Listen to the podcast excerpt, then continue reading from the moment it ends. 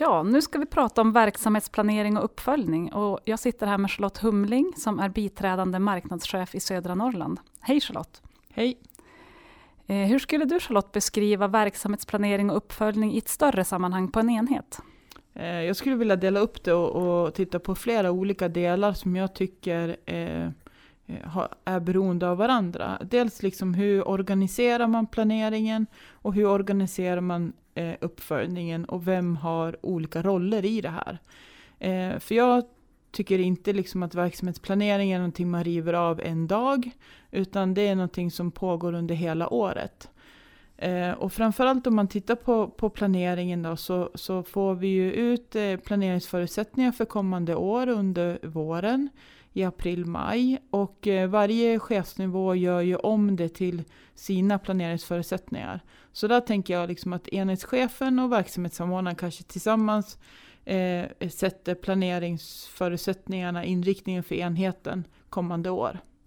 Eh, sen informerar man om det och, eh, eh och påbörjar liksom det som ett startskott för, för planeringsarbetet. Och eh, att sammanfläta det här då, att organisera uppföljningen, för det är ju någonting som löper under hela året. Eh, oavsett om det är en enhet, en avdelning, sektion, så har vi ju återkommande dialog om resultat. Det kan vara på APT. Eh, och det som är viktigt det är ju att du får uppföljningen att leva längre än bara själva det samtalet, det forumet. Att man pratar om eh, resultaten, att man analyserar vad, vad som ledde till att det här resultatet blev som det blev. För då har man nytta av det sen när man gör planeringen framåt.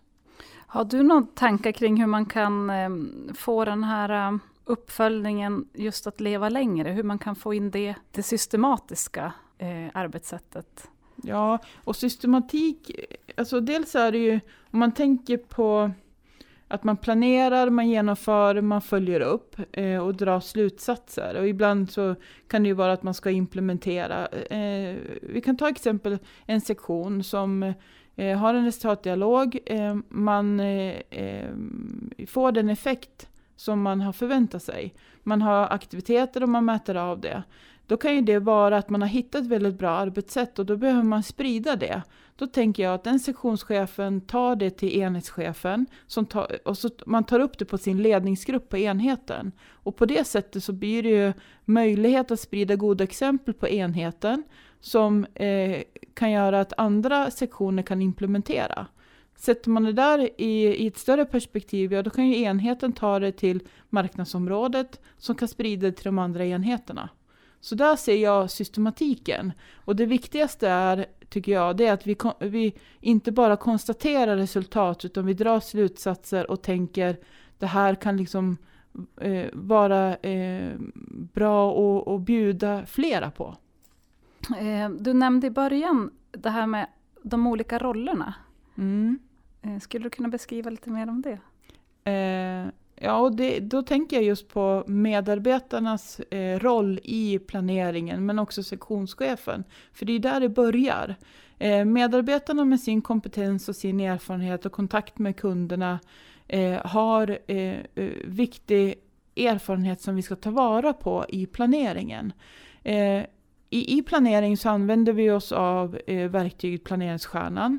En del av de boxarna är ju till exempel arbetssökandes behov, men också arbetsgivarnas behov. Och de som mäter, möter, möter sökande och arbetsgivare varenda dag, det är ju våra medarbetare. Så det är viktigt att ta vara på medarbetarnas eh, erfarenheter och kunskap.